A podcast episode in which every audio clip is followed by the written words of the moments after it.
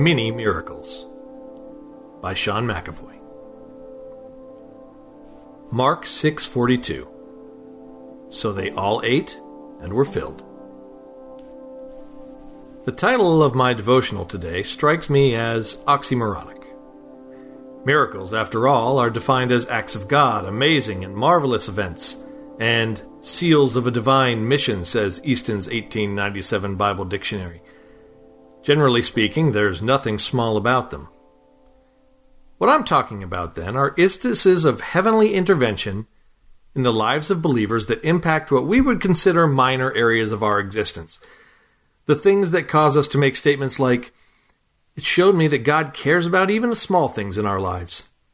Always as if that's a profoundly shocking proclamation. Nobody ever responds by saying, Well, duh. I think that's because it never stops being a mind blowing concept. The creator of the universe, who hears the prayers and praises of billions simultaneously and loves each one the same, provided, perhaps, just the right amount of money for a struggling single mom to buy her child a pair of shoes. It's not the parting of the Red Sea to preserve for himself a people or the resurrection of his Son to purchase the redemption of humanity. It's, for lack of a better term, a mini miracle. I remember one time in our adult Bible fellowship class, my friend Karen stepped in to teach our continuing series in Mark's Gospel. We were in chapter 6, focusing primarily on the feeding of the 5,000. As she began her lesson, Karen admitted that she'd never quite been able to visualize this scene or understand exactly what the miracle was meant to show. I mean, there is the lesson of provision, but the human body can go without food for quite some time. Jesus himself fasted in the wilderness for 40 days. So it's not like life and death were hanging in the balance if the people who had followed him to this, quote, desolate place went without dinner that night. It could be, Karen suggested, that Jesus just didn't want the people to go away. He had just suffered the death of his cousin John the Baptist, and recently endured the, quote, amazing unbelief of those from his hometown of Nazareth. It could be Jesus took immense delight in this multitude foregoing their bodily needs to attend to his word. It very well could be our Lord simply wanted to do something just for them.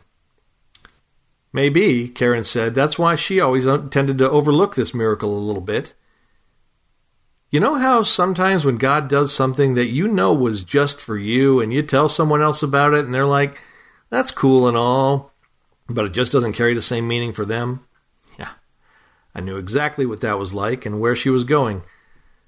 I could see an even greater personalization in mini miracles, in God drawing delight from blessing our socks off in ways that speak to our individual hearts.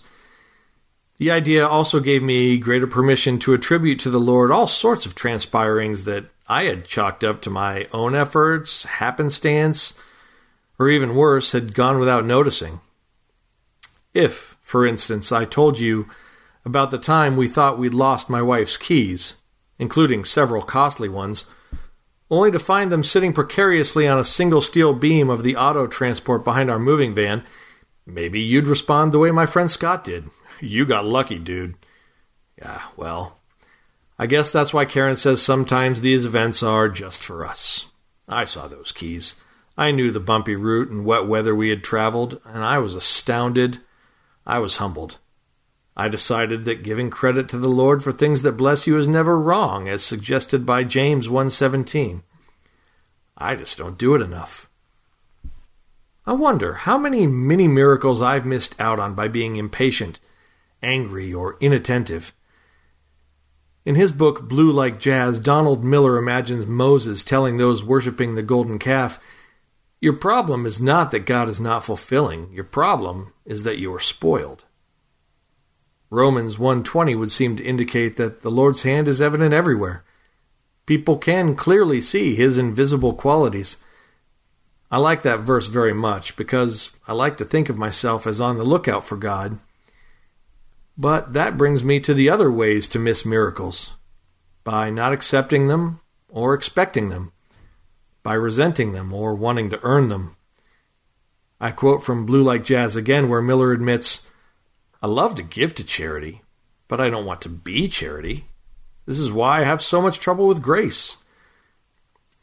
Can we get past the affront of accepting a free gift? If we can, we might see the Lord trying to say through the feeding of the 5,000 and even today, Here I am.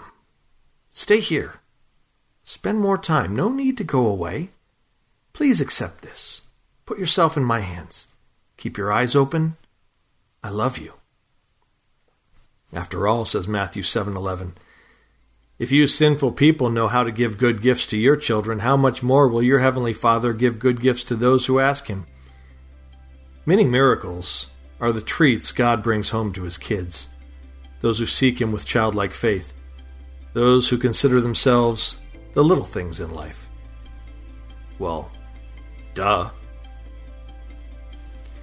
Intersecting faith and life. Try bringing something small home to a loved one today to remind yourself of how much joy the Lord gets from giving to those who delight in Him.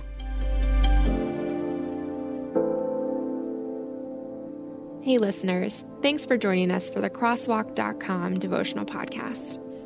To get all of our episodes straight to your phone during the week, subscribe to this podcast on iTunes or wherever you listen to podcasts.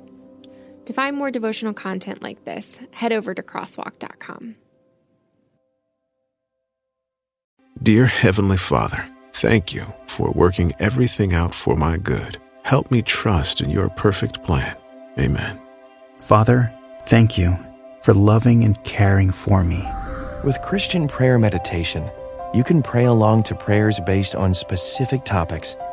Go to lifeaudio.com or search your favorite podcast app for Christian prayer meditation. You can also download the Abide app for biblical meditations at abide.com.